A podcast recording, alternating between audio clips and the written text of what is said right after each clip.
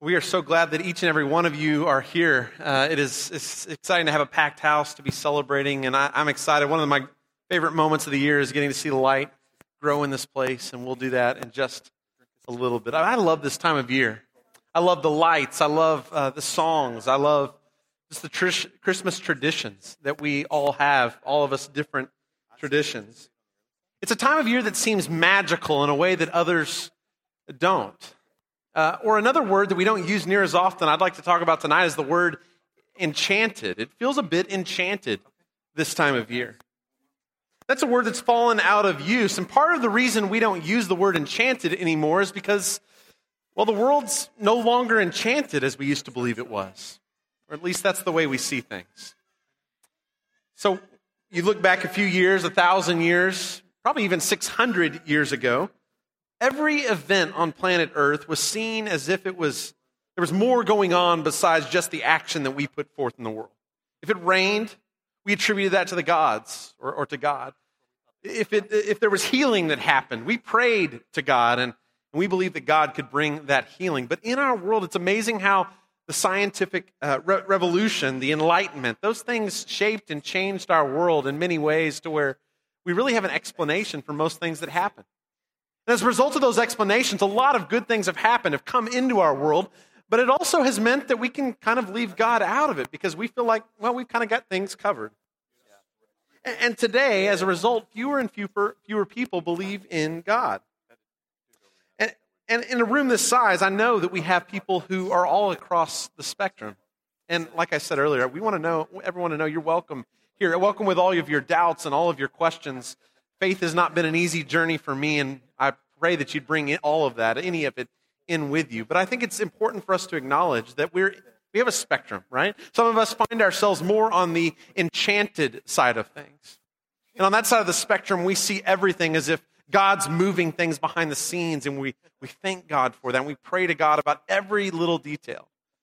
And for others of us, we find ourselves more on the disenchanted side of things. We tend to kind of see things happening as they are. We know we're going to have to put things into action for things to happen. And we may pray to God in key moments, but we're not so certain that God's moving as often as those on the other side of the spectrum.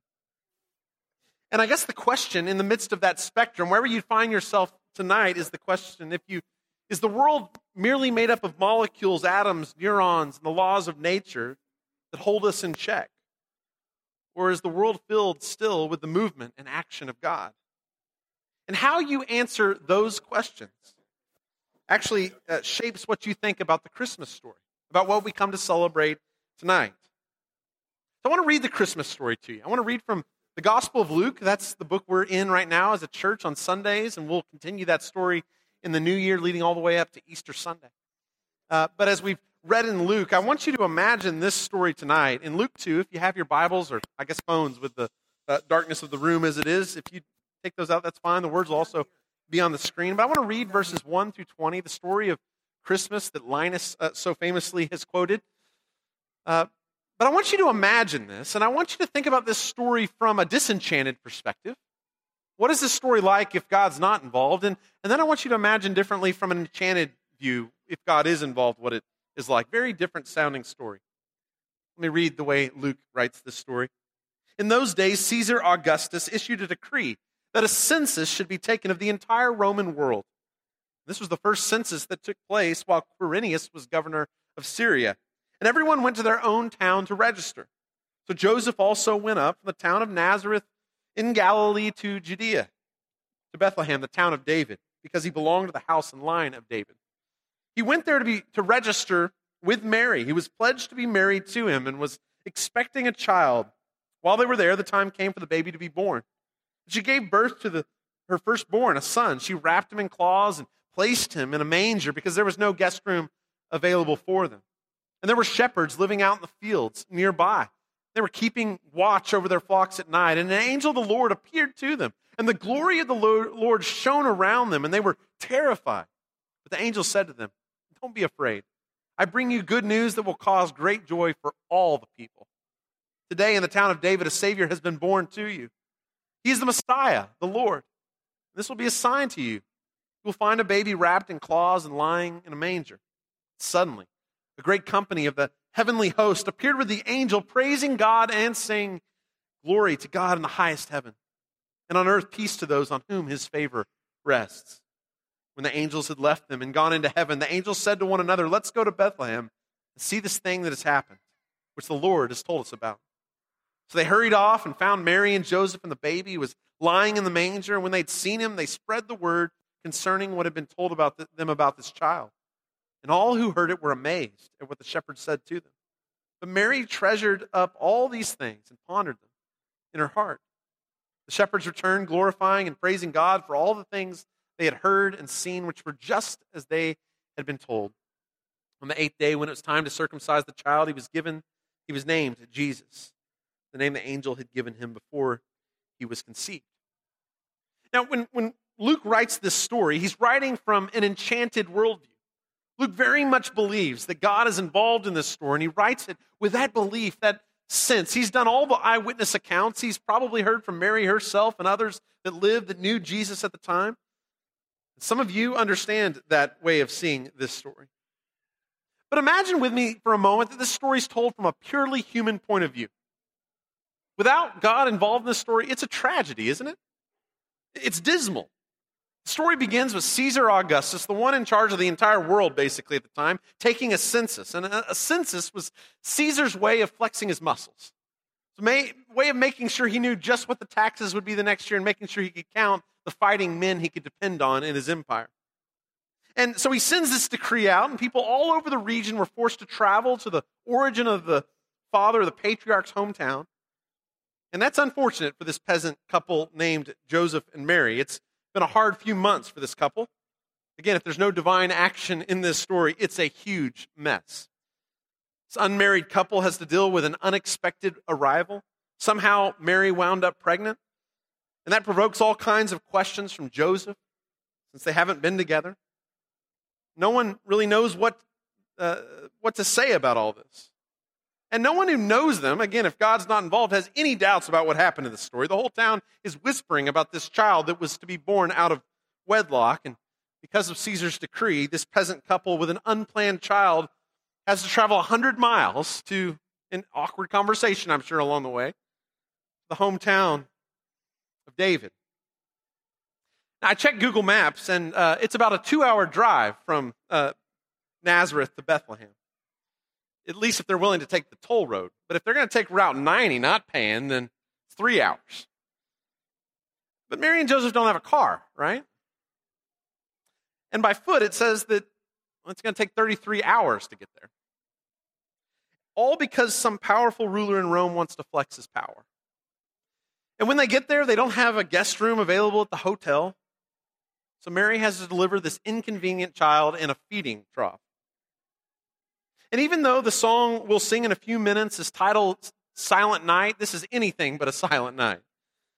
Unless that silence is referring to the awkward silence between Joseph and Mary as Joseph tries to study the baby's face to determine who the real father might be. And the story isn't going to get any easier because their child will have to go back to the hometown, and all the whispers will be there all through his childhood about this mysterious conception. In this telling of the story, if you struggle to see God's activity in the world, then it's easy to struggle through life trying to make sense of similar events in our own lives. Where is the purpose in all this? Where is the hope that things could actually get better? The world is a dark place, and if it's all random, if there isn't a larger force at work in the world than all of its tragedy, it's easy to lose hope. But that's not the way Luke tells this story. Because Luke has an enchanted view of the world. Luke believes that God is involved in this story.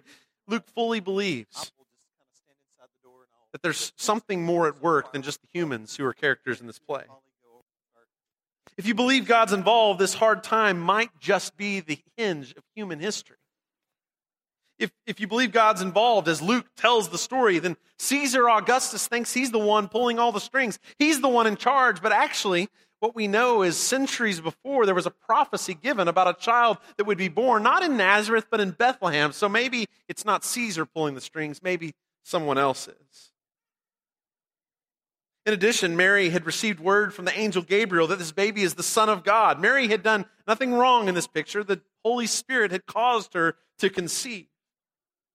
And then there's this remarkable scene in a field where the angel tells this group of shepherds that the Messiah is born, and they'll know it's the Messiah when they find this baby wrapped in cloths and lying in a manger. That's the sign they're to look for.